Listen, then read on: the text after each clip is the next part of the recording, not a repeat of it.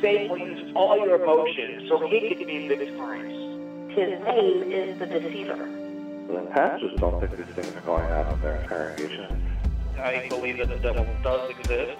Be a disciple and make disciples. And you don't do that by being a passive spectator. Confronting the devil with the overwhelming, almighty, omnipotent power of the Lord Jesus Christ. His power is absolute. He cannot be stopped.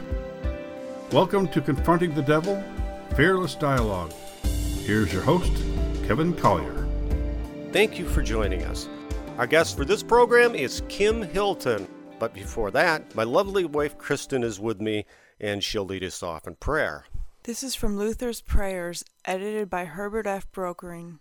This is a prayer when death draws near about humbly submitting to God. My dear God, if you want this to be the hour of death, let your will be done. Lord God, you are most precious to me. You know how gladly I would have shed my blood for the sake of your word, but I may not deserve this honor. Your will be done. If it is your will, I shall die gladly. Only let your holy name be praised and glorified by my sufferings and death. If it were possible, dear God, I would live longer for the cause of your blessed and chosen people. But if the hour is come, then have your way. You are the Lord of life and death. Amen. Thank you, Kristen. Kristen, for believers frightened by world events, what did Jesus say about how he would show himself to us and not to the world? This is from John 14, starting with verse 18. I will not leave you orphans, I will come to you. A little while longer, and the world will see me no more, but you will see me. Because I live, you will live also. At that day you will know that I am in my Father, and you in me, and I in you. He who has my commandments and keeps them, it is he who loves me. And he who loves me will be loved by my Father, and I will love him and manifest myself to him. Judas, not Iscariot, said to him, Lord, how is it that you will manifest yourself to us and not to the world? Jesus answered and said to him, If anyone loves me, he will keep my word, and my Father will love him, and we will come to him and make our home with him. Thank you, Kristen. Kim Hilton has a master's degree in Christian counseling, is an author, and the founder of OneTrueChurch.org. Kim, welcome to the program. Thank you. Kim, how has the devil been coming against your Christian efforts through distraction and opposition? Well, one of the biblical and descriptive versions of what the devil is, and his name is the deceiver. If you understand that entirely Satan's approach to us is not only to have schemes and all of the things that he does, but he is a great deceiver. Mm-hmm. And so when we are in situations, if we are not in tune spiritually and on top of the game, that we can be completely deceived and manipulated to think it's another individual or it's a situation or it's circumstance and not be aware that this is part of the devil's scheme. And so what he's doing with me is giving me a lot of distractions through other people. And one of the things that I teach is sort of like if you want to clap your hands, and your hands are almost to touch, mm-hmm. but they're not quite touching. When you're praying for something or wanting something or working on something or yearning for it, if you are not spiritually in tune, you will pick the deception, which would be the other hand. And so you have to be on top of your game to be fully aware of where the deceptions are. And so one of the things that's been going on with me, first of all, people that may not be in agreement with what I'm doing. It can be family members, it can be neighbors, it can be people through social media or maybe even a pastor. And a lot of times that happens through leadership of a church, mm-hmm. people that you've looked up to. And suddenly you're hearing things that are very discouraging. You're hearing things that may even be scriptures, but are meant to throw you off. And I say this often never, ever forget that Satan tempted Jesus with scripture. He is very, very aware of scripture and he's very knowledgeable of scripture. And it can be manipulated against us if we are not like I said, the two hands together. If you're not in tune, you're going to pick the wrong one and you're going to pick the deception and you're going to be fooled. Kim, in your teachings, you address the armor of God. Elaborate on that. I have a teaching, and I'm going to have to be able to do it in sort of a condensed version in this interview here. But in Ephesians 6, we are told specifically about the armor of God. But one thing that people are not aware of that's right there, and we read it and you just skim right through it. We have to put that armor on. It's not already on us.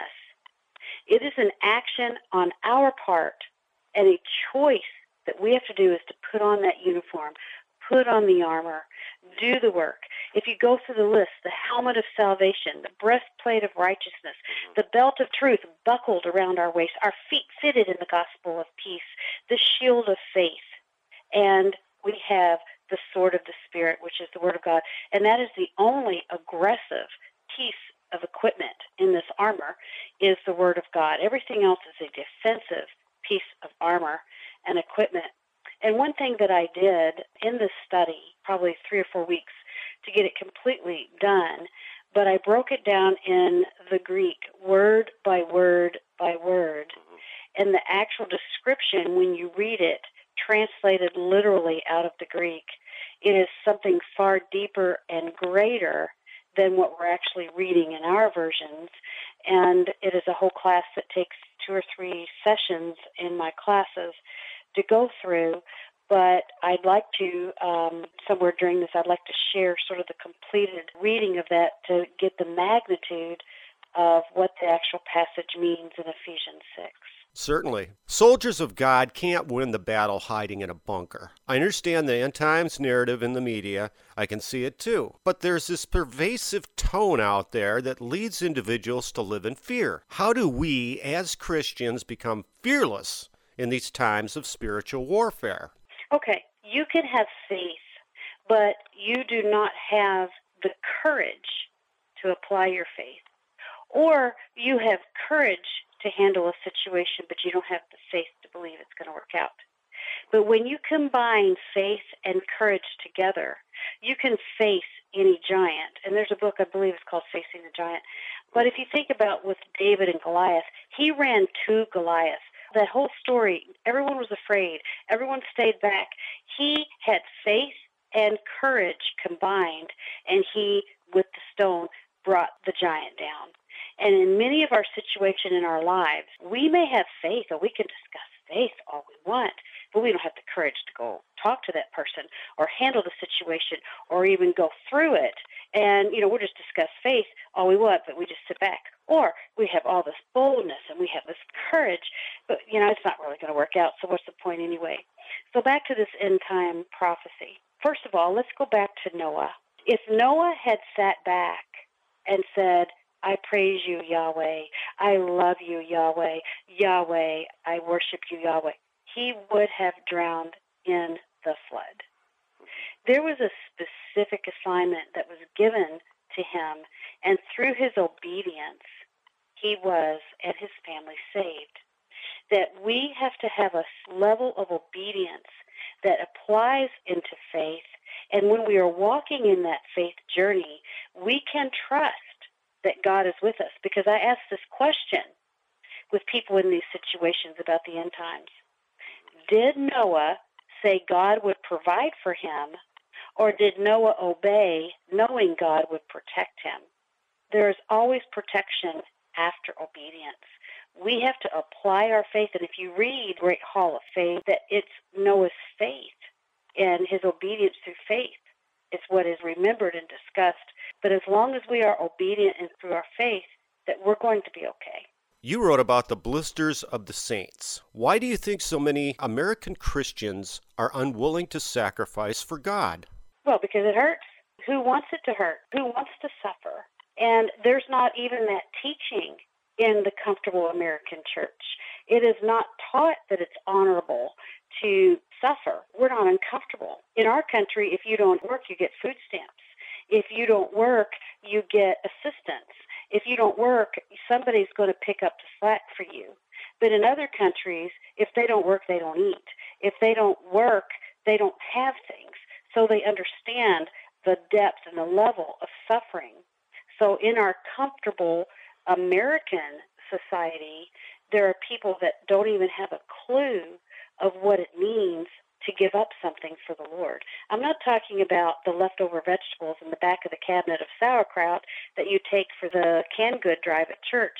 Years ago, I would say to my children, when we give our food, we're going to give food so that we feel it, that we feel the pinch.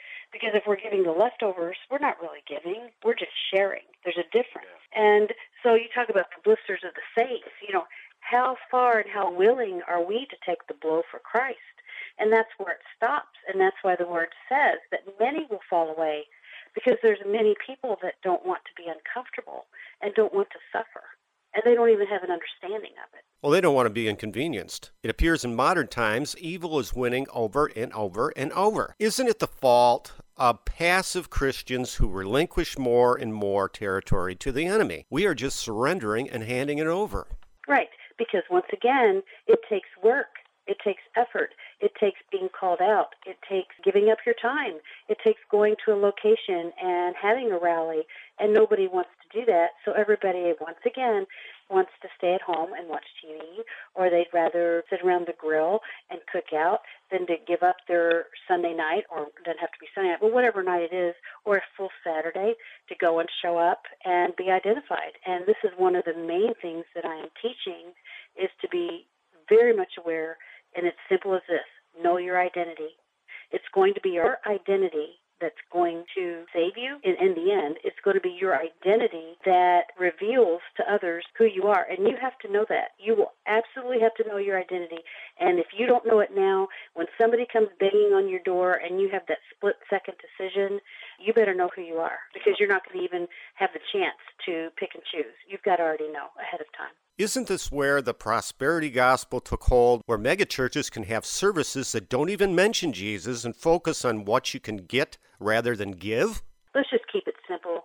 The takers are fakers this prosperity message and this comfort message is actually shameful. It and is. I understand that there are people that may disagree with and once again may pick and manipulate scripture to justify that position.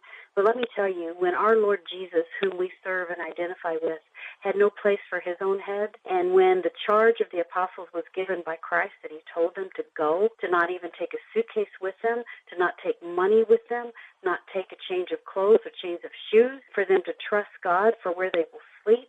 Oh, and by the way, you're going to be flogged, you're going to be beaten, you're going to be hungry, and you're going to be put in front of the town squares. And but don't worry, I will give you the words to speak. If that's the charge, where is this? You need to have all of this money and you need to have all of these belongings to say that you are a blessed person of Christ. And I personally, I just want nothing to do with that. I don't sell my books so that I can have money to use for myself. If I make money off of it, I turn around and give it away. I will not peddle the word of God for profit. And um, it's one of those scripture situations where there's much being manipulated, and I believe we're going to even see it in front of us, which was the prophetic word that I received, three portions that I got. The one part was to those who stand in the pulpit. It's very, very clear what God is saying about those who are standing in the pulpit and this message that they're trying to flip by people and expect them to believe it because it's nonsense. I would be suspect of anyone calling themselves a Christian warrior that wasn't full of scars. Right. I've said this before. I've had people, I've got them to get a piece of paper out, and I said, okay, I want you to draw what you think Paul looks like. You know, they just sort of draw a little stick person. And then I said, well, let me read this. Jesus was flogged once, the 39 blows. Paul received that three times. He was shipwrecked. He was starved. He was stoned. He was imprisoned in dungeons, in chains.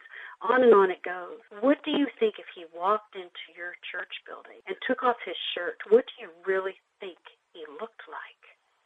Do you think that he did not walk with a limp or hunched over? This man was bloodied and beat and he had to run and he was out during the night and he was hungry and he was cold and he was in the ocean and you name it it was done to him and then we read these passages by him that you should weep some of them at the beginning and some at the end say this phrase remember my chains. He was in a dungeon chained on his arms and legs for the cause of Christ. And we want to wear our nice clothes. And these prosperity preachers drive these fancy cars, and they will have some things to, to answer to.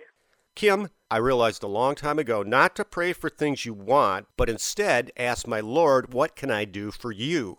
You know, years ago, and it was when I was in Bible college, and it's funny that I remember this vividly, but I went to a Chinese restaurant and opened a little fortune cookie, you know, just a little cookie. and it said, pray for the things you need, work for the things you want. And I've never forgotten that. It's just simple. We are here to serve our God. We're here to serve our brothers and sisters. And if we had ever had the real true swapping of identities, so to speak, and be raised in another country where they don't have all the extras and they depend on each other and they are Christians and they're under oppression and they know how to share and they know what it means to be without. And here we are, we have this mindset that everything is about us. Everything is about what we need and what we want. The whole assignment is take up your cross daily Mm-hmm. And I used to really be puzzled about that. I was like, Lord, what does that mean? You know, what does that mean to take up the cross daily? And I really struggled and prayed about it, and the Lord revealed to me what that is. That means each day, you know, you think about what Christ did, because first of all, he embraced the cross. His arms went around the beams of that cross. He chose to put his arms around it. And the other part is he chose to die on that cross which means we are to choose daily to lay our life down for someone else. That means to say, Excuse me, you can be first. I don't mind. It's what you would like. I don't care. I want you to be happy. I don't mind. You go ahead of me. I'll step back. I'll do without. You have the extras. I want you to be blessed. I'll be okay. Amen. But instead, we have this chip on our shoulder and our attitude. Why Amen. me? Why me? Why me? Yeah. Well, this is why me. This is what they endured. This is what the followers of Christ dealt with. Is they went all in and they were all without for the sake of others and following the way that I teach that we are followers of the way. In today's society, isn't political correctness the devil's best friend? Yeah, because somebody is making the rules. And let me tell you who's making the rules the ones with the more liberal viewpoint. Mm-hmm. They get to say, foul, you've offended me, foul, okay, that's not fair, I don't like that, and that makes me uncomfortable, so I'm going to say I'm offended. You're not allowed to say that, I don't like that. And so now there's this funny little thing going on, and it's political correctness, and that's gotten a title. But let's just say what it is. It's the correct way to not make somebody who is in sin feel uncomfortable Right. and feel the awkwardness. And here's an example. Okay, there's a line, you know, right and wrong. You know, we know that in math, 2 plus 2 is 4. It's on the left side. That's right. You know, we can do all this other stuff on the other side, but guess what? It's not right because 2 plus 2 is 4 over here. So then we get into morality. Okay, thou shalt not this, and we shouldn't that, and we can't that. And over here is the other side. Well, there's people that chose to be on the other side, but they don't like this, the fact that there's some over there. So therefore, we're not comfortable, and it becomes an us and a they. So therefore, it's you've offended us. We don't like what you're saying, and you're not allowed to make us feel uncomfortable over here. So we're going to make some new rules. And whenever you say those things, I'm going to say that's not nice. Well, now it's going to be against the law. You can't say transgenders can't use that bathroom. Right. You can't say gays or homosexuals are going to hell. You can't even say that as an identity group. So therefore, those words are not allowed.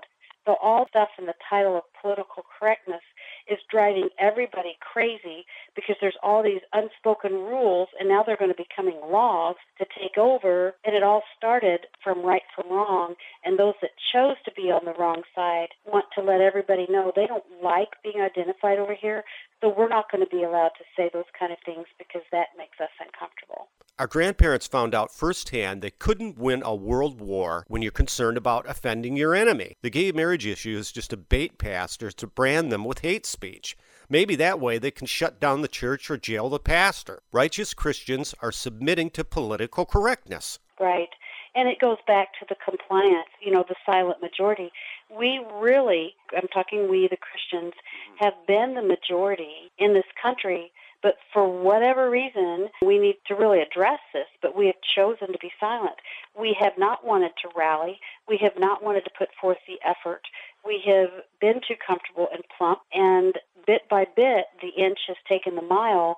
It is happening, and our freedoms are going to be removed from us. And in many ways, we deserve this because we've allowed it to happen. We have not spoken up. We have allowed little by little by little because, you know, we don't want to be called out. We don't want to be told we're radical. We don't want to be told that we're that person that's speaking out on the corner.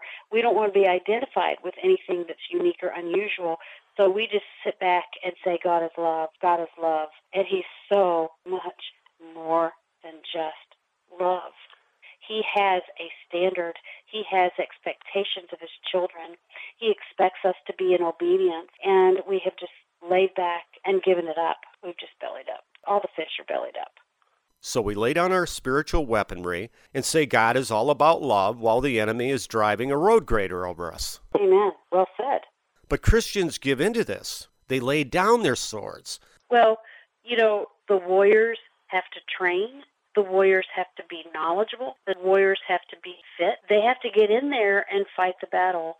And I was reading an interesting article just a few days ago about what is going on in Christian homes and why are children not attending church if they were raised in a Christian home? And it was talking about the stuff that's going on in the Christian homes, the television shows and the movies that are being watched, the things that they're doing, the amount of time that they're not even spending in the Word of God. Although we're claiming to be Christian, we do not have any depth to us, that we have a superficial title, a little t shirt that we wear. We have a Bible that is gathering dust. God said, You come week after week into my house when my book gathers dust in yours. The Christians are not reading the word. They're not doing all of that. So, therefore, what happens when it's time to stand up, they don't know how to fight that because they don't have the training and knowledge within them.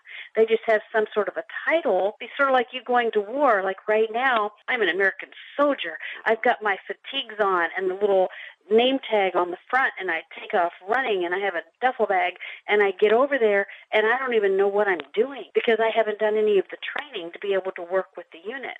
It's a shame, really, and I feel bad for what's fixing to happen. The word clearly says that many will fall away. And I was just having this conversation with one of my children earlier today that I pray daily that it not be me, that I withstand the pressure, that I withstand the temptations, that I withstand the hardships that are fixing to come, so that I can, in the end, have given it all up and been strong enough to remain faithful.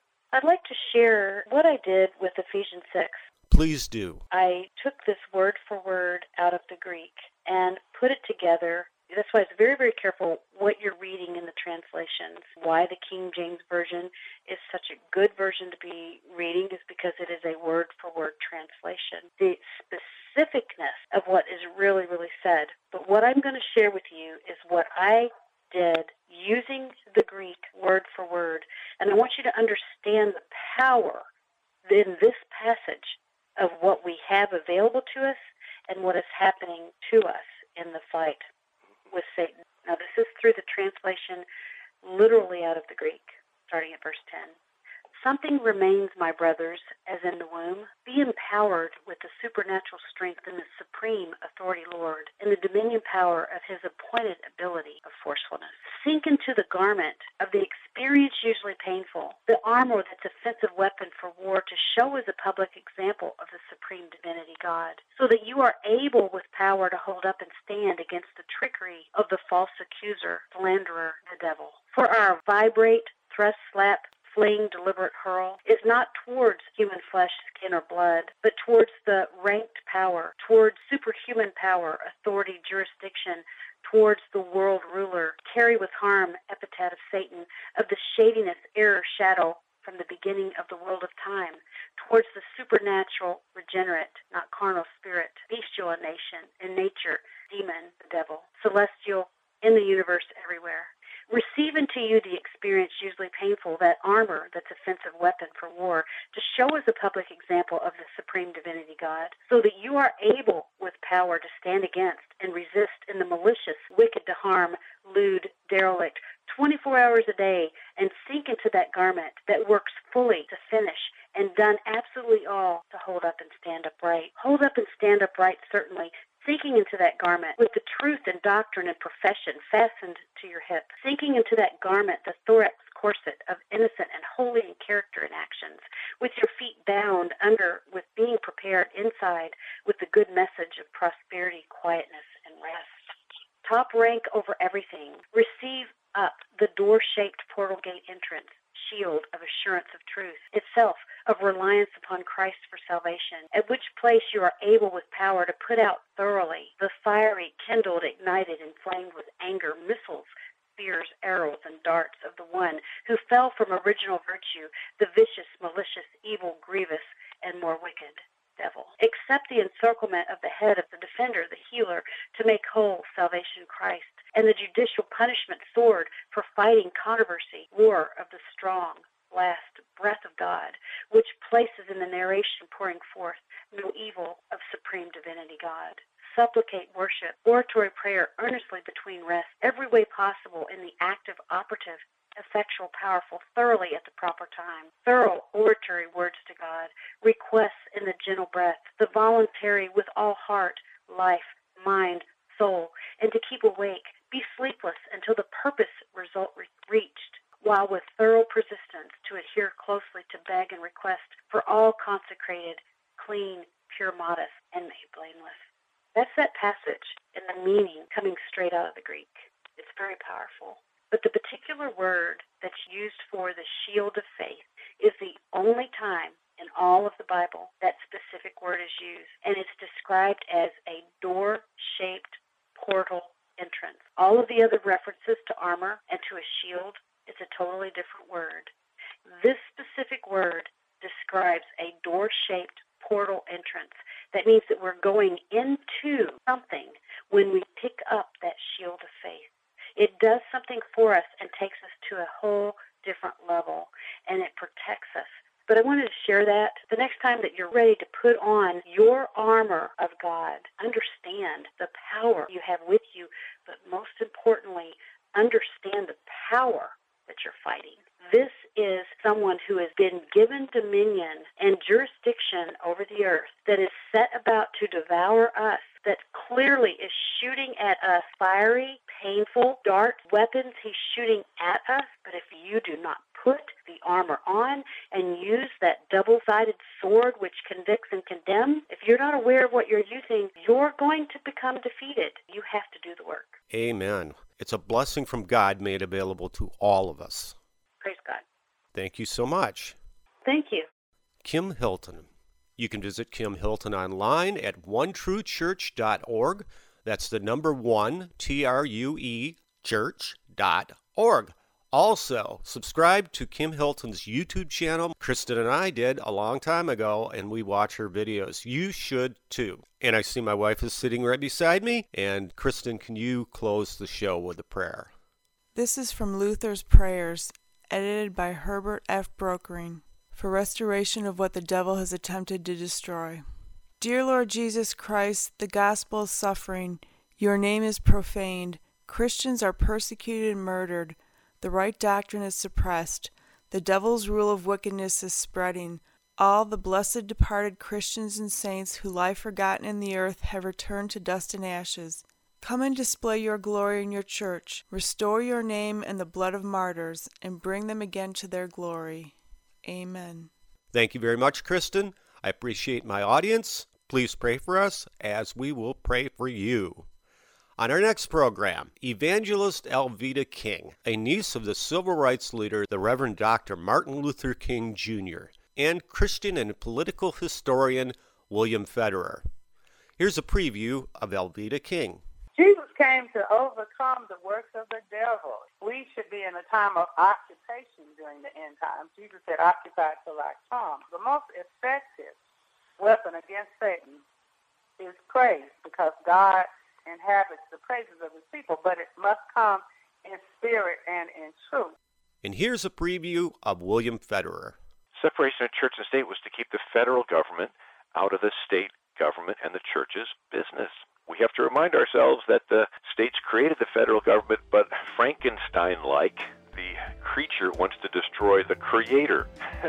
Don't miss it. And that wraps it up for this program. I want to thank my wife, Kristen Collier, and our announcer, Steve Matheson. He kicks us off and kicks us out. Till next time, God bless you, and remember do not let fear steal your faith. This has been Confronting the Devil with your host, Kevin Collier. Visit online at confrontingthedevil.blogspot.com. Thank you.